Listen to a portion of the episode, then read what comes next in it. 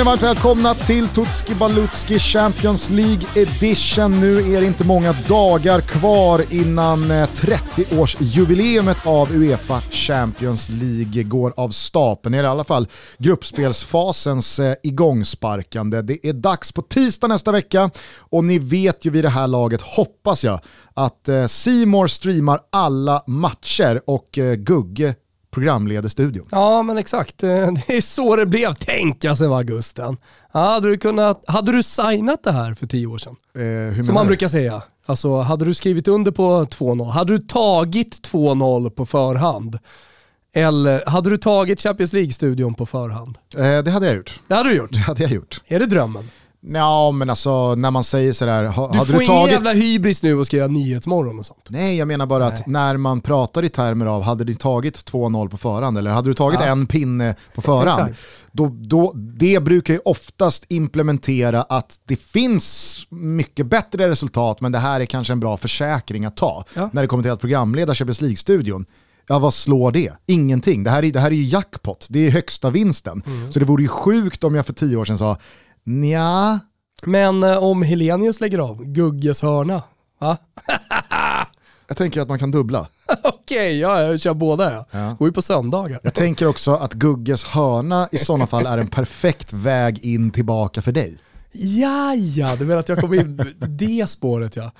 Okej, okay, jag, ska bara, jag ska bara se till så att mina olika beroenden skenar först så att jag liksom verkligen hittar ett mörker. Så att det blir intressant på riktigt. Så det blir intressant på riktigt. Ja, ja men hörni, gå in på tele.se sport eller simor.se sport och införskaffa nu ett abonnemang så att ni kan följa med på den här Champions League-festen. Ja, verkligen. Där in nu! streamas alltså alla matcher. Men eh, nu till dagens grupp. Det är grupp D, det som är David. Och det här är ju sjukt nog till 75% en spegling av eh, fjolårets eh, grupp ah, jag tar fan inte vad det var för eh, bokstav på fjolårets grupp. och du ska programleda Champions League?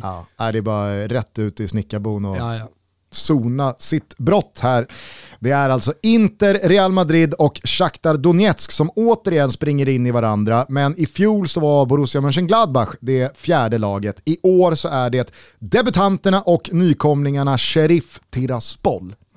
Mm. Eh, vi ska komma till eh, dem lite senare. Det är fan... Jag vet ingenting. Nej, och det kan jag säga så här, det gjorde inte jag heller för ungefär två timmar sedan. Men ja. sen så gör man ett sånt här avsnitt och så jobbar man in sig på ett sånt lag och man hamnar på väldigt många olika spännande platser av Wikipedia, Google och Transfermarkt. Ja. Det måste jag säga. Eh, men jag tänker att vi börjar i Inter-ringhörnan. Okay. För det är ju en eh, jävla intressant upplaga av Inter så här i början av säsongen 21-22. Mm. Med tanke då på att deras nysatsning sannoliken bar frukt. Man vann den där ligatiteln, bröt Juventus eh, Serie A Scudetto streak. Eh, man eh, misslyckades samtidigt i eh, Champions League två säsonger i rad där man slarvade bort, enligt mig, Tycker jag eh, avancemang mm. eh, både i förfjol och i fjol. Eh, och så tänkte man att nu då, tredje gången gilt mm. med Conte, eh, man har vunnit ligan, Lukaku känns eh, som eh, att, han, att han älskade att vara i Inter Milano verkligen. och nog skulle vara där bra länge av sin karriär. men det vet ju alla som lyssnar på den här podden förmodligen att så är inte alls läget i Inter eh, några månader senare. Conte är borta, Lukaku är borta, Hakimi är borta som stod för en fantastisk säsong i fjol och eh, det är en eh, pressad relation får man väl ändå säga mellan supportrarna och eh, ägaren Sunning Group med Zhang i spetsen. Ja, men det är en relation som är väldigt pressad. Däremot ska det sägas att det är mindre pressat mellan sportslig ledning och supporterna för att det är ändå många som är nöjda med det jobb som Beppe Marotta, som han heter, som är sportchef för Inter, eh, har gjort och sättet han har ersatt eh, Känns som att han fick en revival som liksom best in the business när han lämnade Juventus ja, och ja, nu under sin tid inte. Ja, ja men så vann han ju scudetton. Jag menar, så det, det, det, är väl eh, det bästa betyget man kan få på att bygga en trupp och bygga ett lag och sätta tränare. Eh, men eh, däremot så fick han ju en jävla uppgift i och med att Antonio Conte lämnade. Dels ska han sätta en ny tränare och sen på det då så släpper Sunning Group Romelu Lukaku och han får då uppgiften att ersätta Lukaku. Hur har han ersatt honom då? Jo, han har värvat två spelare. Och det tycker, jag, det tycker jag han gör riktigt bra. Alltså dels eh, eh, lite pengar, så att han gör ägarna glada. Det skiter ju visserligen supportrarna i. Men spelarna, Dzeko och eh, Korea, är två riktigt bra spelare. Dessutom i Korea, alltså Dzeko, en garanti, du vet precis vad du får. Eh, och sen då i Korea, som inte riktigt har nått sin fulla potential än. Även om han har varit väldigt bra i Lazio tidigare, så har han inte nått hela vägen och, och sin fulla potential. Och Beppe Marotta skulle jag vilja säga, kunde ju inte ha fått en bättre inledning på Serie A. Nej. I och med att Korea gjorde två stycken, inte bara viktiga, men också, också väldigt vackra mål. Eh, hans vänsterskott som borrar sig in vid stolproten är ju är ett fantastiskt fotbollsmål och det är också kanske eh, tecknet på att Korea faktiskt kan bli en 20-målsskytt och han kan bli oj, det inte. Oj, oj. Eh, han har ju varit den som legat på 10-12. Eh, jo, men du, du, vet, det är dubbla mål direkt, det är en helt annan assistans, även om det var bra i Lazio så är det en helt annan assistans i, i Inter. Det är ett eh, mer bollförande lag, ett lag som skapar mer målchanser än vad, än vad Lazio var. Eh, så det beror ju på lite hur eh, brorsan Inzaghi väljer att formera den här, eh, den här offensiven. För jag har väldigt svårt att se Korea och Dzeko spela samtidigt i någon slags startuppställning i alla fall. Exakt, Lautaro Martinez ska ju ha sitt. Exakt. Eh, men eh, du nämner ju honom där och det kanske folk ska veta att man ersatte alltså Antonio Conte med Simone Inzaghi som under många säsonger gjorde det otroligt bra i Lazio. Vi har ju kategoriserat ämnena här och kör nu tränaren, vi är inne på det. Det är ingen återkommande kategori, men i just det här fallet så är det väl värt ja, att nämna då att det är Simone Inzaghi som alltså tagit mm. över Inter. Du och Cristiano Cristiano Borrell. Mm, du och eh, Cristiano Borrell har ju, eh, och väldigt många andra såklart, men har ju, har ju eh, vridit och vänt på Simon Inzaghi huruvida han är redo för något av de tre randiga lagen i norr. Snackades ju en del Juventus då när Allegri lämnade och sen när Sarri lämnade. Eh, nu blev det Inter. Har du landat i eh, någon tro på att eh, Simon Inzaghi faktiskt är, är redo för att kanske försvara en scudetto parallellt med att då gå vidare från en Champions League-grupp?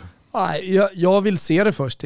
Jag vill se honom prestera med Även om man har släppt Lukaku och Hakimi så har man ju förstärkt det här eh, laget med Dumfries och de spelarna som vi nämnde. Det finns ett centralt mittfält som är väldigt bra.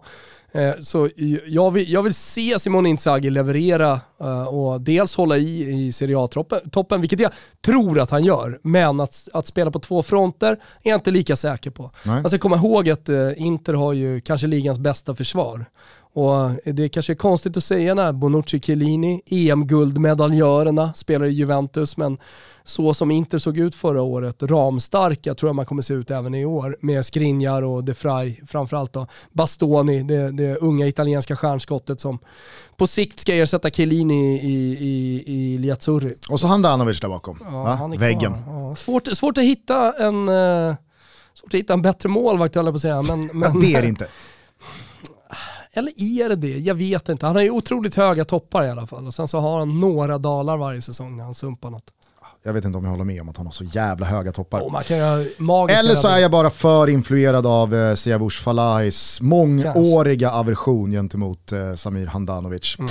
Eh, hörni, eh, jag tänker att jag rabblar lite namn så att ni har det svart på vitt konkret. Det är väldigt flytande samtal här mellan mig och Thomas vad gäller Inters förändringar från fjolåret. På nyförvärvssidan så finns alltså Edin Dzeko, Denzel Dumfries, Joaquin Correa, Hakan Calhanoglu, Federico Di Marco har man hämtat in från Hellas Verona och så har man dessutom köpt Sinjo Van Höysten från Standard Liège. 16 eh, miljoner euro hostade mm. Beppe Marotta upp för honom. Men han gick direkt på, på utlån till Genoa. Så ja. att, eh, det blir inte någon Sinjo Van Höysten eh, den här säsongen. Ja, men det, det, det som sticker ut i det som inte sticker ut i DeMarco som kanske bara fladdrar förbi. Men eh, det, det man får in med honom är något så ovanligt som ett interhjärta.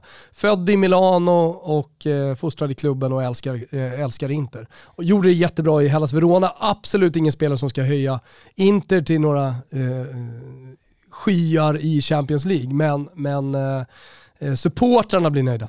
Matteo Darmian är nu också 100% Interspelare ja. efter en märklig eh, karriär. Ja. Alltså den är otrolig hans karriär måste ja. jag säga. Med United och Parma. Äh, vad, vad, vad, är det som händer Fan, kring Matteo Darmian? Det har han gemensamt med Beppe Rossi. Ja. Parma United. Eh, hörni, på tappsidan då, Romelu Lukaku och Achraf Hakimi. Politano är definitivt out. Naingolans sorgliga tid post-Roma kom tyvärr till slut till sin ända här i Italien när han vände hem till Belgien och Royal Antwerpen. Ashley Young har lämnat, eh, är tillbaka i England och eh, Aston Villa. Bra jävla italiensk säsong för honom. Och så har eh, Dalbert lämnat också. Nej men bara kort där om Nainggolan så skulle han ju tillbaka till Cagliari. Och eh, rev sitt kontrakt, eller kom överens med Inter att riva kontraktet så han kunde gå till Cagliari och han skulle få eh, ja, men gå ner halva lönen men fortfarande tjäna typ 2 miljoner netto eh, eurosar alltså per säsong. Eh, men när han hade rivit kontraktet med Inter och var överens med dem och landade på Sardinien så var de försvunna. alltså den sportsliga ledningen. Och presidenten svarade inte. Han skulle gå in på träningsanläggningen och det var stängt och ingen öppnade. Så uh, han rev sin kontrakt lite i onödan, man ska säga. Han hade ju kunnat förhandla på ett annat sätt såklart med, med, eh, med Cagliari om, uh, om uh, de hade varit lite schysstare. Och istället blev det Royal Antwerpen och typ en misshandel ganska direkt. Okej, okay, ja, vet, jag vet att jag hans, han, hans fru är sjuk och de har en jobbig situation. Ja, jag, jag, jag, vill minnas att liksom det var någon cocktail av en misshandel och sen så blev han stannad då eh, och så rök han på eh, rattfylla. Okej, okay. ja, men han har det tufft och det var jättetufft, han kände sig sviken. Eh, nu ska vi inte fastna vid Nangoland, sånt kan ju hända, men eh, jag, jag, jag förstår honom. Han skulle aldrig lämnat Roma, så var det faktiskt. Kanske. Kanske. Hörru du, MVP, det finns ju en hel del, du har nämnt det ramstarka försvaret, men där tycker jag att det är svårt att singla ut Skriniar före De Frey, eller De Frey före Skriniar och så vidare. Eh, och där framme så hade jag sagt Romelu Lukaku om han hade varit kvar. Nu är han inte det och då känns det liksom, ah, visst, Dzeko kommer bli jätteviktig, men Lautaro kommer inte heller ha samma partnerskap med Dzeko tror jag som han hade med Lukaku. Därför blir det svårt att sätta MVP på Lautaro Martinez. Men Lautaro Martinez får ju eh, fler nycklar till eh, eh, Inters offensiv nu när eh, Lukaku har lämnat. Och han, framförallt så får han ju många fler minuter. Det blir en rotation under matchen. Alltså, Korea startar, Dzeko kommer in, eller kanske framförallt tvärtom. Eh, men Lautaro Martinez, han blir kvar. Mm. Eh, jag har i alla fall då landat mitt i laget istället med eh, Nicolo Barella mm. som MVP. Eh, otrolig genombrottssäsong på en global nivå eh, i fjol. Verkligen. Eh, hade ju gjort det fantastiskt eh, redan innan dess i både Cagliari och Inter, men eh, i fjol så kändes det som att han tog ytterligare ett kliv i form av ledaregenskaper, vinnarmentalitet, inte bara i Inter utan även i landslaget, eh, att det är en spelare mogen att ja, men fronta ett lag som Inter som tar ligatitlar och som slår Juventus i Derby d'Italia och, och så vidare. Och så ja, vidare. Förstå vilken vinnarskalle som har fötts. Eh, dels då vara nyckelspelare i Scudetto Inter, sedan spela sin, sitt första mästerskap eh, som startspelare för Italien, vinna.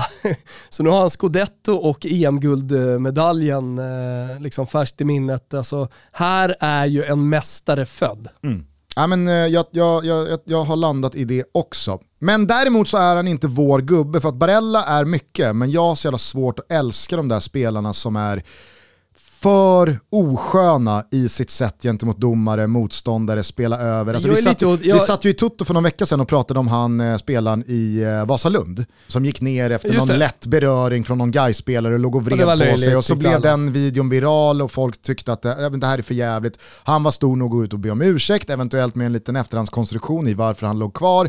Men det är ju för mycket sånt på Barella, tycker jag. Sen så finns det vissa som liksom älskar det alldeles oavsett om det är någon spelare i sitt lag eller i motståndarna. Men ah, jag vet inte, vissa spelare blir för jobbiga tycker jag att eh, kolla på. I synnerhet när också Barella å andra sidan är en tuffing som liksom delar ut ganska mycket smällar och spelar ja, men, vet, vet du vad han har? Han har ju väldigt mycket Chiellini i sig. Alltså om det är läge att spela furbo, då spelar han furbo. Åt båda hållen. Antingen smälla på och trampa på hälsenor eller för den delen ligga kvar lite. Och det där tror jag är någonting som kommer Um, ja, han kommer försöka maximera det där under sin karriär, så han kommer vara en spelare som väldigt många tycker är oskön. Ja. Vår gubbe är hur som helst Marcelo Brozovic. Ja. Lite MVP in disguise för kanske två år sedan. Vår gode vän eh, Tony Bacci på Andis Frukts, också eh, största idol i livet. Ja, tillsammans med Britney Spears. Ska eh, väl sägas. Ja. Men alltså Brozovic är ju, alltså framförallt så är det ju, Han är ju en, en entreprenör. Det är en fantastiskt bra fotbollsspelare. Ja. Eh, liksom så jävla funktionellt, teknisk, smart, han rör sig så liksom graciös, han är så här, som en ål. Mm. Han är hal och han är han är okonventionell i hur han förflyttar sig med boll och han är så... Kraftfull han, men ändå inte kraftfull. Men han är ju uspig. Alltså han, ja. har ju ett, han har ju ett ID. Exakt. Han är inte lik speciellt många andra spelare. det, är inte, det är inte många spelare man ser och så känner man att man associerar till eh, Brozovic. Sen är han rolig på riktigt på sociala medier, inte, inte på ett lökigt sätt. Så följ honom på Instagram.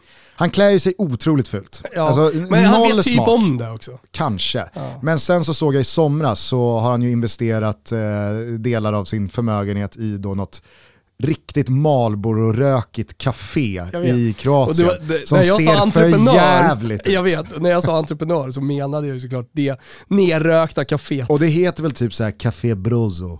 Ja, ja. Alltså det, det är så jävla tacky så att det är löjligt. Eh, nej men, eh, Ett ställe att vallfärda till kände jag. Kanske.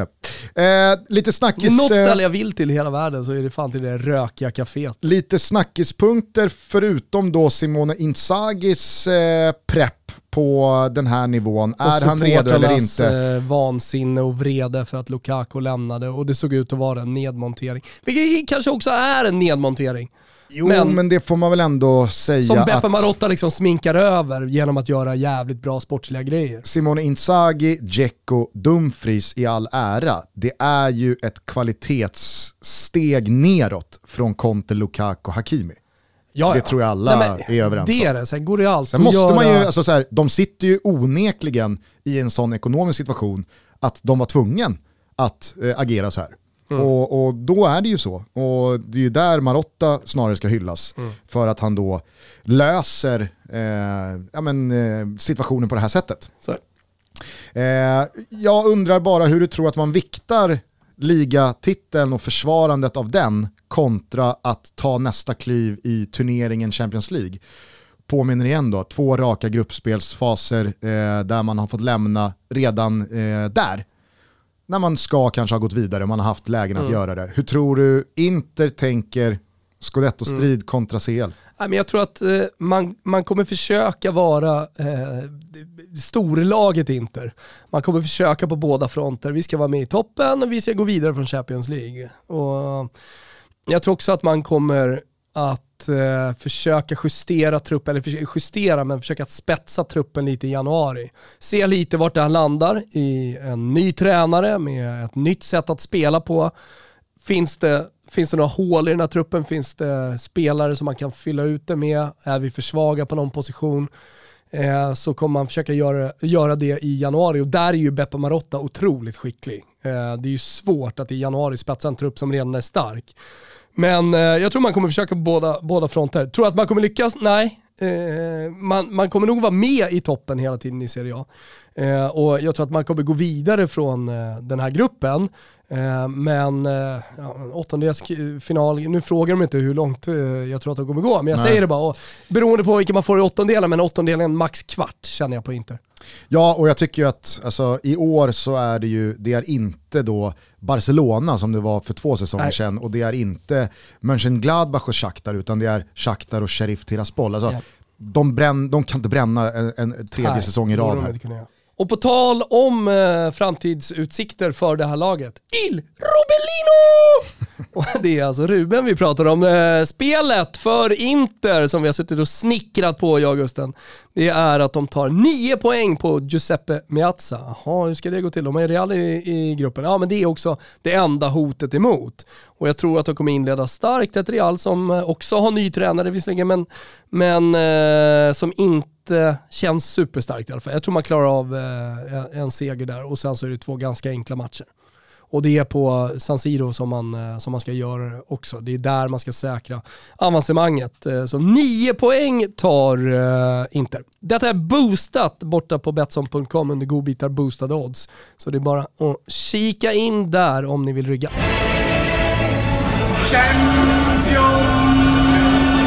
Vi tar oss till Ukraina och eh, Champions League-veteranerna får vi ju nu börja kalla dem för Shakhtar Donetsk. Eh, först en liten recap, fjolårssäsongen. Efter fyra raka ligatitlar så fick man till slut se sig besegrade av Dynamo Kiev. Då skulle givetvis huvuden rulla, ni kanske kommer ihåg det portugisiska spåret, för efter Paulo Fonsecas succé så landade han ju i Roma och efterträddes av sin landsman Luis Castro. Men det var ingen vidare häst att satsa passa på uppenbarligen.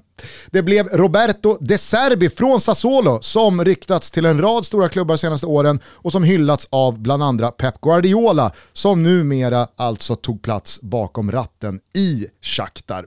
Vem är Roberto De Serbi, Thomas, för de som eh, aldrig har hört det namnet förut? Ja men exakt, eh, som, som coach så har han ju faktiskt inte gjort jättemycket. Han har ju gått den långa vägen, börjat i Serie D, Eh, sen så fick han ju den perfekta starten på karriären när han eh, tog över Palermo. Jag menar, ska man göra marschen, den långa, ska man göra gavettan Gugge, då ska man ju fan förbi i Palermo. Torska sju raka och sen få sparken, för det var precis vad som hände med De Serbi. Eh, trots då detta, kanske var några som eh, höjde på ögonbrynen, så fick han eh, eh Benevento som var eh, nyuppflyttade i Serie A. Och då visste man inte så mycket om, eller vi visste inte så mycket om vem De Serbi var, vad han hade för filosofi.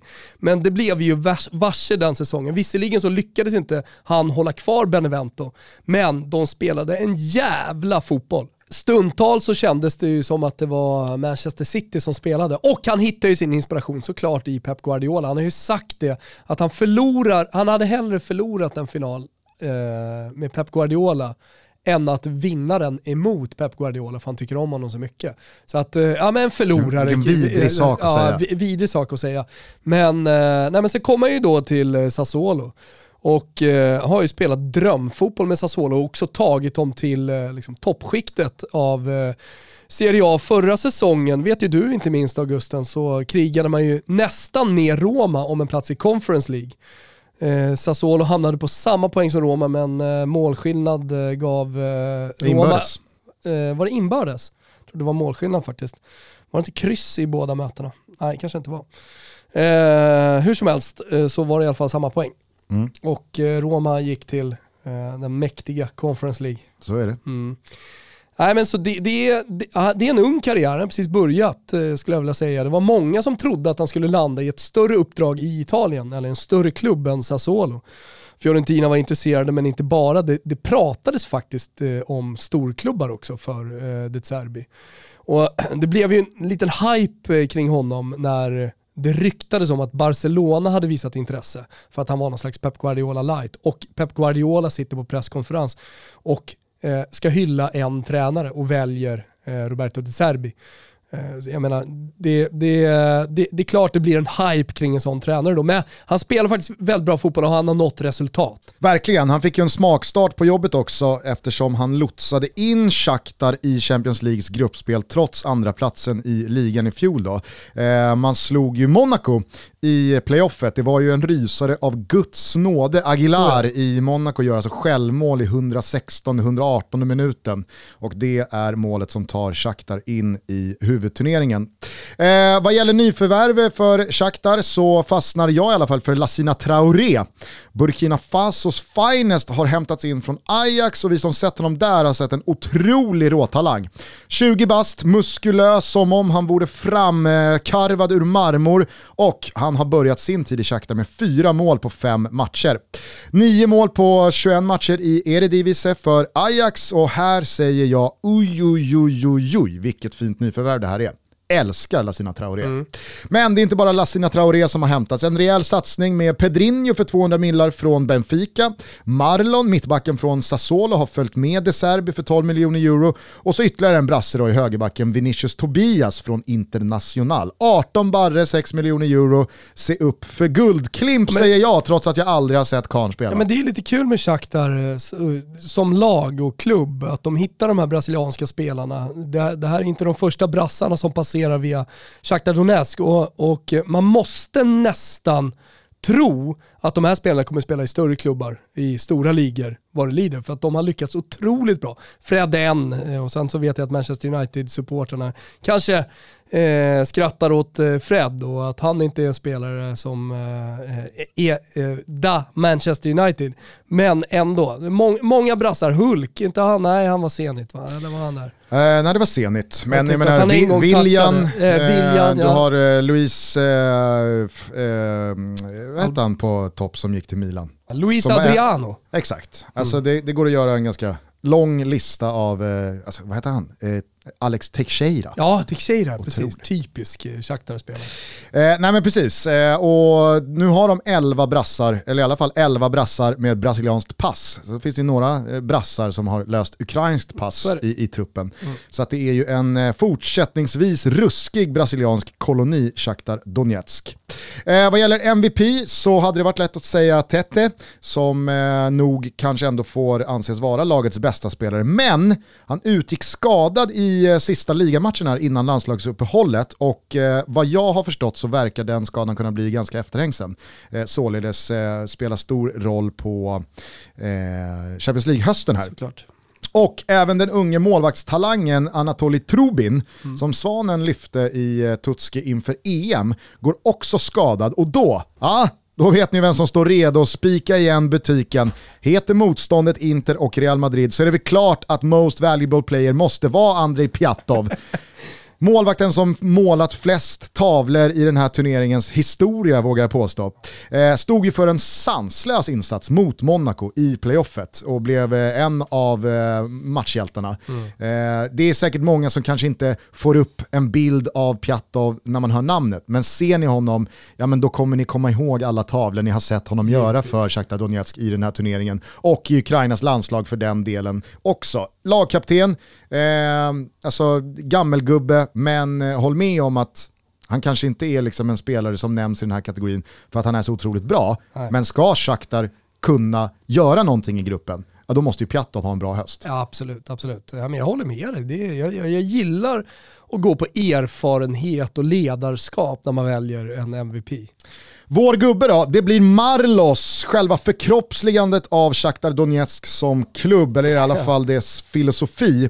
33-årig brasse som efter fina säsonger i främst Sao Paulo hamnade i Metalist Charkiv och därefter landade i Shakhtar som ett resultat av deras särställning ekonomiskt i Ukraina. Han bytte pass och gjorde 27 landskamper för Ukraina som den andra Brasilienfödda spelaren någonsin. Edmar Halovski blev först, hette ju såklart bara Edmar och sen massa brasilianska, portugisiska namn, men gifte sig eh, med en ukrainska eh, och eh, tog hennes namn och blev då Edmar Halovski galna Edmar Halovski som blev den första Brasilien-födde ukrainska landslagsspelaren 2011. Eh, en snackis är ju det här med Shakhtar Donetsk och deras hemmaplan. Mm. Alltså Donbass Arena det är ju en otroligt läcker, i alla fall genom en tv-produktion, Klassisk arena. Champions League-arena lite grann. Asfet tycker jag verkligen. Byggdes ju till EM 2012 och den är så jävla snygg med orangea och svarta Exakt. sätena. Det blir ju så liksom mäktigt det. brandat Shakhtar. Eh, men den har ju faktiskt inte använts sedan 2014, det är helt sjukt ja. hur lång tid eh, det har gått. Och det är ju för eh, oroligheterna och de eh, under vissa perioder regelrätta krig ja. som eh, förts i de här regionerna. Så att eh, Shakhtar spelar sina hemmamatcher i ligaspelet på Olympiastadion i Kiev. Mm. Eh, men eh, den här säsongen, eh, av allt att döma, i och med att de spelade sitt playoff mot Monaco där, eh, så spelar de Champions League-hemmamatcherna på Metalist Charkivs hemmaarena. Okay. jävla jävla meck tråkiga förutsättningar för mm. De Serbi att också liksom ansluta till. Jaha, vi, vi har fan, en bas här. Fan, jävla betongdjungeln, vad fan ska vi spela? Vi spelar hemmamatcher i ligan där, men vi spelar hemmamatcher i Champions League där.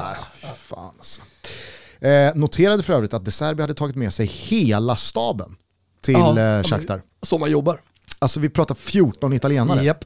Så de jobbar vet du, annars så accepterar de inte. Nej. Det blir, det blir hans sätt. Men, men jag tror att det är ganska vanligt ändå. Yes, eh, har vi någon rubel? Ja, du vill ha en eh, ukrainsk rupel? Va? Vänta. Finsk-ukrainsk. Finsk? Jo men det, det har varit en nordukrainsk, Tjernobyl och där, då pratar man ju så. Ah, okay. Ja, ja. Eh, nej men eh, jag... jag, jag. Robel. Rubel. Rom. Rubel. Rom. Eh, vi, eh, vi gillar ju eh, Piatov. Exakt. Och eh, vi, vi, vi tror att han kommer rädda en straff. Någon gång under det här gruppspelet så kommer det fan i mig räddas en straff. Så över 0,5 straffräddningar på, på Piatov. Eh, och det här är ju såklart boostat på Betsson. Jag säger det nu. Kom ihåg att ni måste vara 18 år fyllda om ni ska rygga våra rublar och att stödlinjen.se finns om man har problem. Men den är väl lite härlig Gusten? Den kan vi ta oss Jätte- vidare in eh, jättekul i, i att ha med sig in i hösten.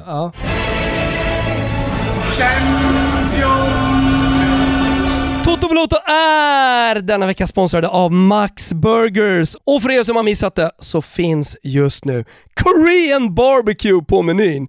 Ja, men det är en helt otrolig burgare som låter friterade lökringar, Korean barbecue-sås, majonnäs, saltgurka och färsk koriander mötas mellan två bröd och göra matupplevelsen till något helt fantastiskt och det vill jag verkligen personligen skriva under på. Med tydlig inspiration från det koreanska köket så vill vi tillsammans med Max Burgers uppmana alla som hör det här att våga testa Korean barbecue på er närmsta Max-restaurang. Dra er heller inte för att testa Korean barbecue med något av Max gröna alternativ. Det finns ju halloumi och plant beef. Korean barbecue hörni, där har ni höstens stora burgarsnackis och upplevelse. Vi säger stort tack till Max för att ni är med och möjliggör Toto Balotto.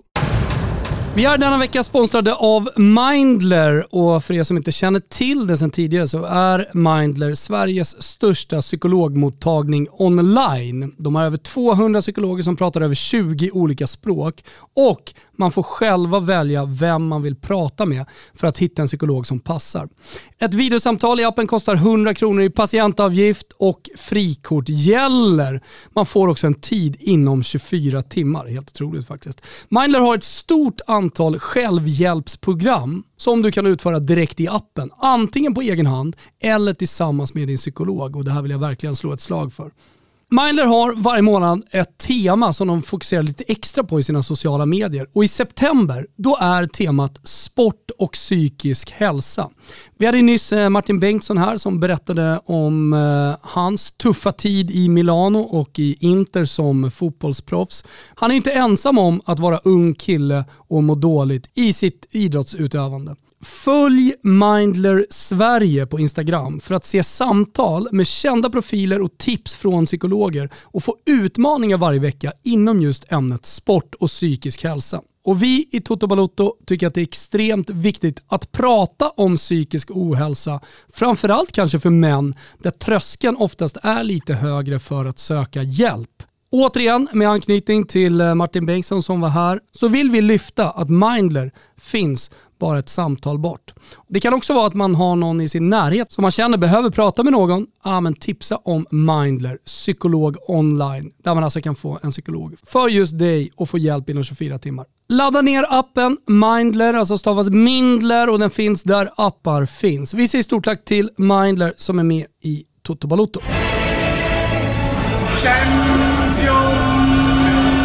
Eh, ska vi ta oss till Real Madrid då? Mästa mästarna som alltså har landat pokalen med de största öronen 13 gånger. Eh, man jagade ju den där La Decima länge, länge, länge. Det var ju den Mourinho hämtades in för att ta. Misslyckades, in kom Don Carlo Ancelotti, löste den 2014. Zidane fyllde på med tre raka och nu är alltså Carlo Ancelotti Här. tillbaka eh, på skutan Var man i, i Spanien. smeten 2014, jobbade TV, var på Champions League-final, krö- krönikerade La Decima och hade sig runt om i Europa. Va? Gjorde kaos och var på Atta Hotel och, och, och snackade med stora agenter och sportchefer och grejer. Och nu jobbar du alltså för att eventuellt ta en plats som sidekick i Gugges hörna. Jajamensan. Flygande reporter. ja, först, ska, först ska mitt liv bli ännu mörkare än vad det är. Ja, eh, Fjolårssäsongen rent sportsligt slutade ju med en andra plats i ligaspelet bakom Atletico Madrid. Man bjöds ju in i det titelracet av Atletico under våren.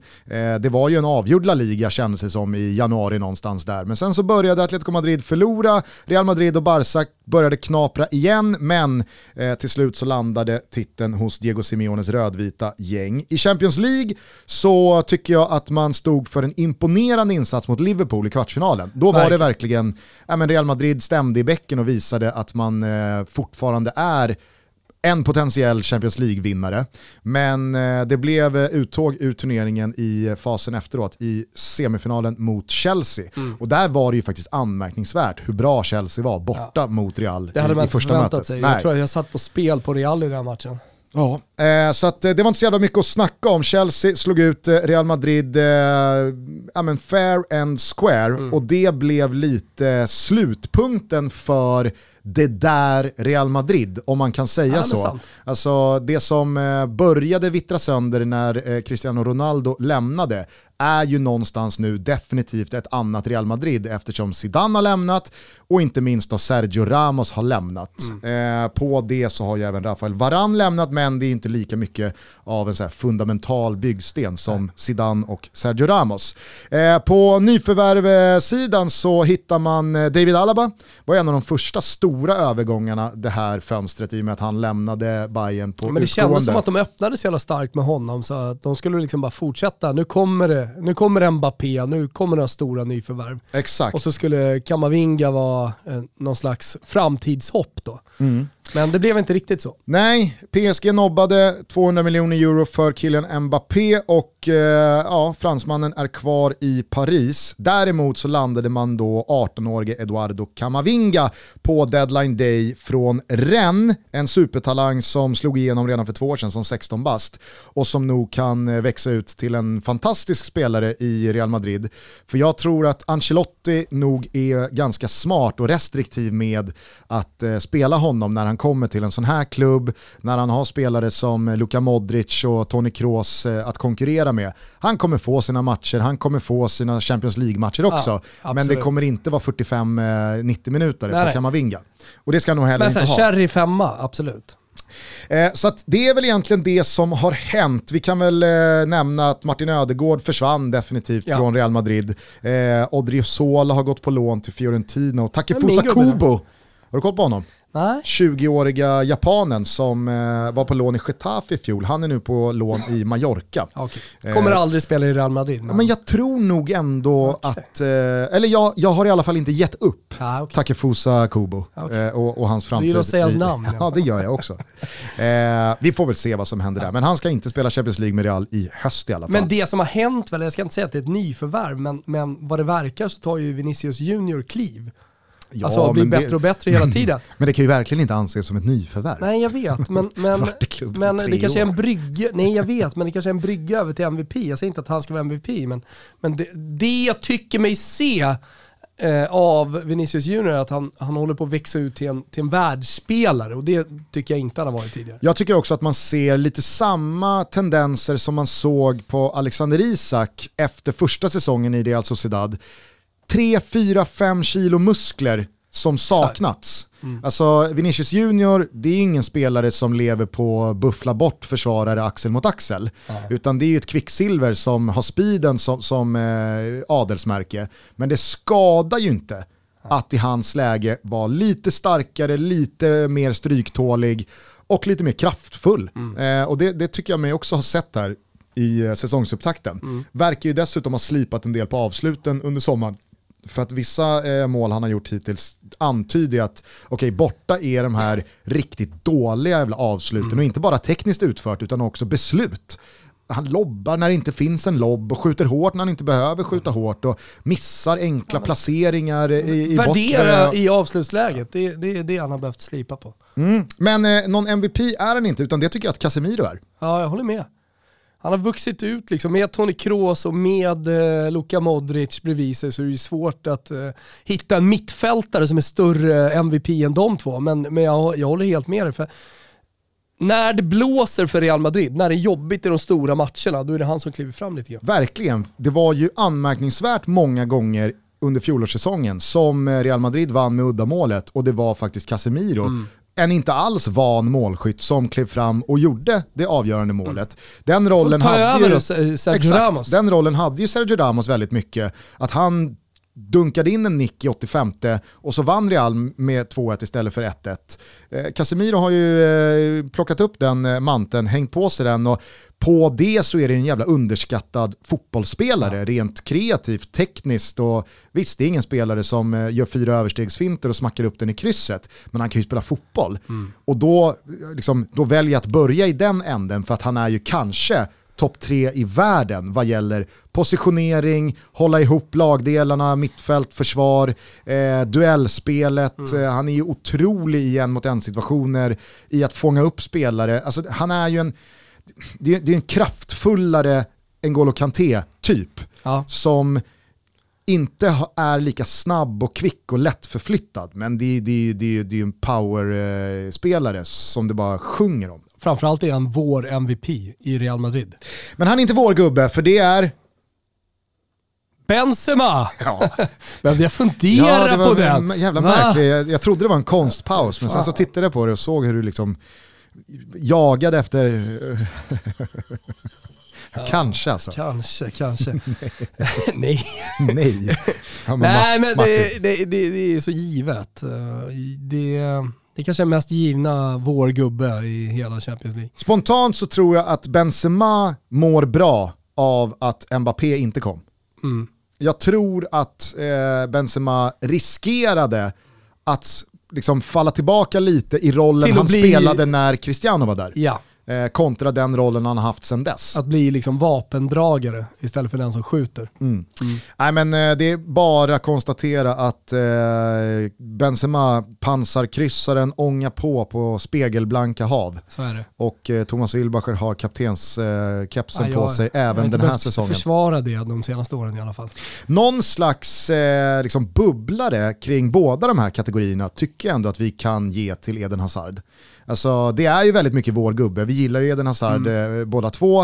Eh, det kanske inte på pappret initialt är någon MVP, absolut inte. Men kan Eden Hazard hitta tillbaka till den spelare han var i Chelsea, men kanske framförallt bli den spelare han värvades till Real Madrid för att vara. Ja, men då har ju Real, där kan vi snacka om en spelare som har varit i klubben länge, men som kan anses vara ett, ett nyförvärv. nyförvärv. ja, absolut. Alltså, kan, han, kan han ha den formen som han hade i slutet på våren och genom EM, så skulle han mycket väl kunna bli eh, ja, en, en, återigen som han var i Chelsea, en av världens bästa spelare på positionen. Kanske till och med världens bästa under, under eh, sina bästa stunder i Chelsea. Så eh, det, det skulle kunna bli ett nyförvärv.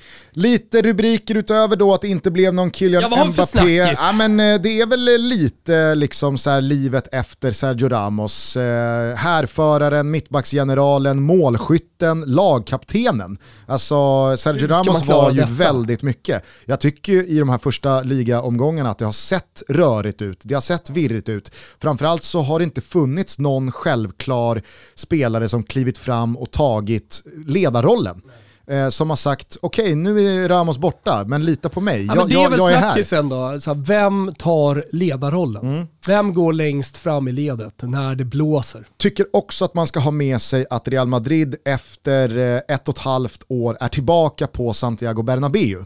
Ah. Eh, de spelade ju på Alfredo Di Stefano-stadion hela fjolårssäsongen. Trött man är att... på Alfredo Di Stefano-stadion, alltså, den förbannade fejkade publiken. Den var också så Champions League-ovärdig. Ja, ja, alltså, det är ju Real Madrid. Ovärdig Real Madrid. Det... Och Real Madrid är ju Los Galacticos i Champions League. Exakt. Du vet, publiken de vaknar i en semifinal, typ. Exakt, exakt. Nej men eh, Real Madrid ska inte springa runt på Castillas ja, jävla eh, hemmaarena som tar 5000 pers. Nej. Nu är de tillbaka på ett renoverat Bra. Bernabéu, publiken är tillbaka till 50% eh, i kapacitet här nu i början. Jag tror att det är en faktor som man inte ska underskatta vad gäller Real Madrid, att de får komma hem till den, den största av scener. Tick-tack. Tick-tack. Vad, vad sitter du och gör? Nej, jag bara vinkade. Tick-tack. Ruben är eh, Benzema mm. över 5,5 mål i gruppen. Tick-tack. Tick-tack. Va, va, alltså, du är kvar El Robelinho! okay. El Robelinho, det är dit vi kommer. Alla väntar på det. Du sitter och babblar en massa om Casemiro, och Sergio Ramos och Real Madrid. Det alla väntar på det är El Robelinho. Den spanska Ruben här och det är väl inte så jävla konstigt att jag landar på Karim Benzema över 5,5 mål i gruppspelet. Dels tror jag att eh, Real Madrid kommer göra väldigt många mål och eh, ja, givetvis så blir han bäst målskytt i, i Real Madrid. Den har vi sett till och fått boostad på Betsson. Och kom ihåg det också, om ni nu tvekar och ryggar den här eh, eh Ruben, så finns det ingen given avlastning heller för, för Benzema. Alltså vad har man eh, som eh, alternativ till, till Bensen på topp? Det är väl Eero Markkanen. är han reggad i år igen? Ja, han reggad i år igen. Ja, men det skulle vara typ falsk nia på Hazard, jag vet inte. Ja, nej, men exakt. Ja. Och det hör du ju själv. Ja, det, ja. Ancelotti, det konstprojektet behöver inte ens starta. Ancelotti, han, han har inte funderat jättemycket på att spela nej. med falska nior.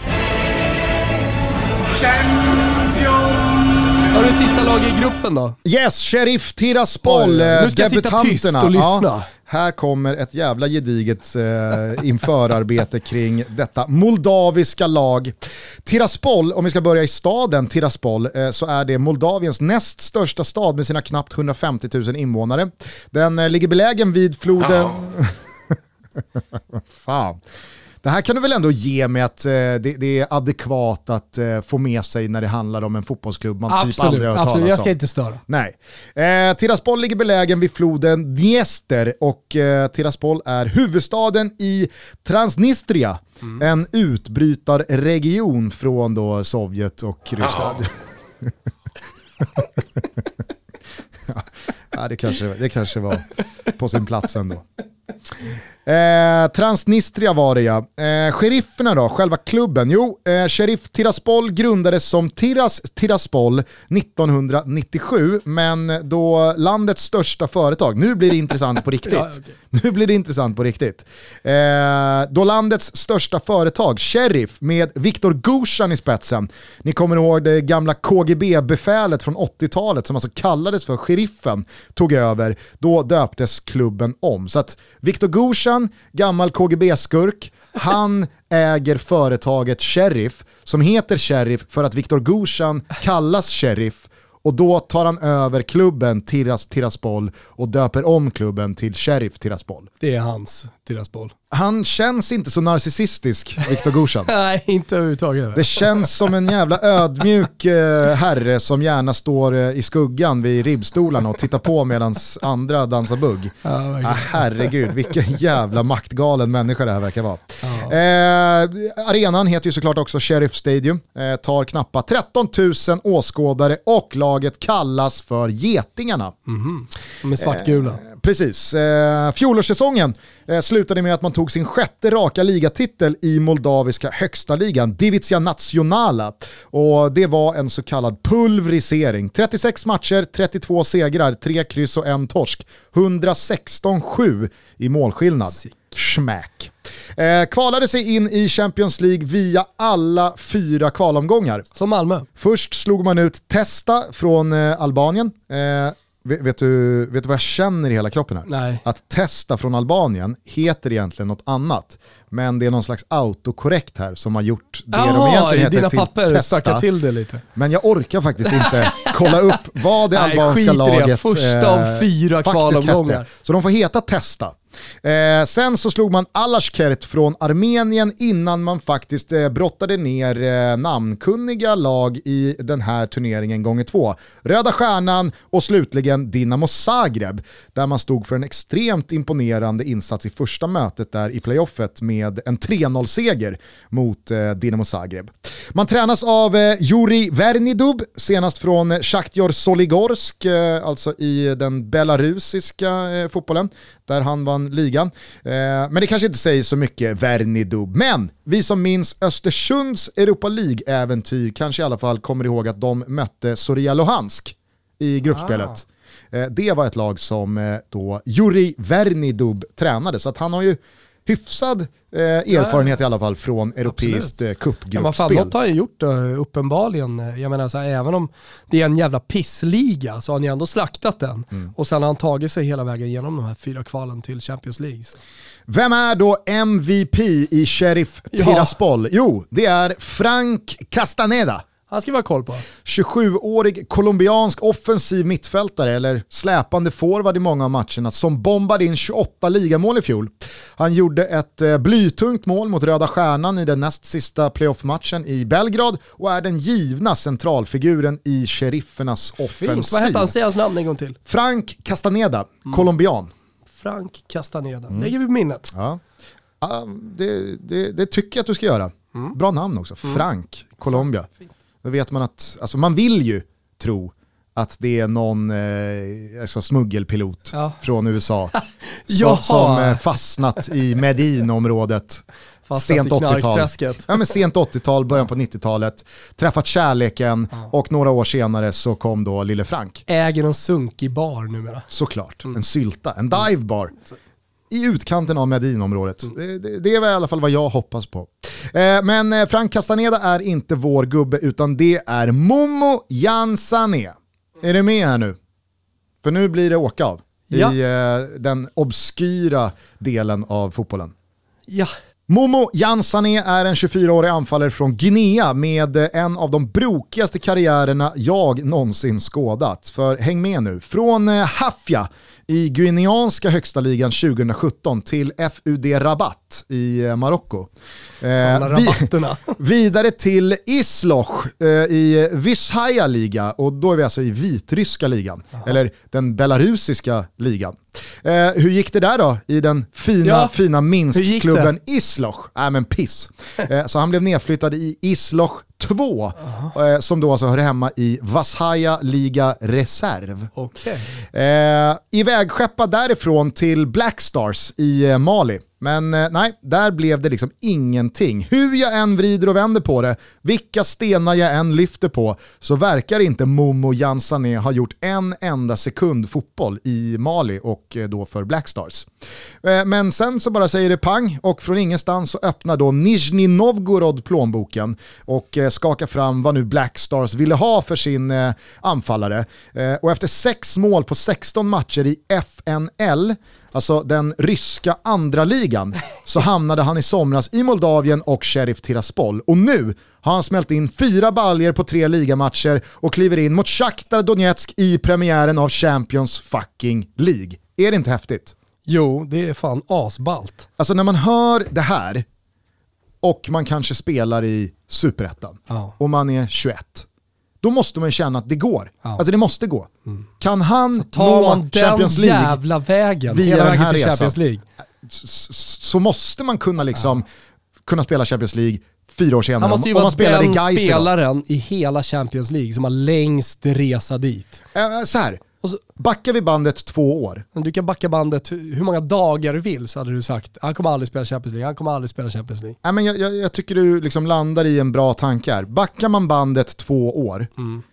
när Momo Jansané alltså checkar in på Black Stars klubbanläggning i Mali, då är han i dagens Champions League den spelare som där och då var längst ifrån mm. Champions League säsongen 21-22. Två år senare. Det tror jag att vi kan slå fast.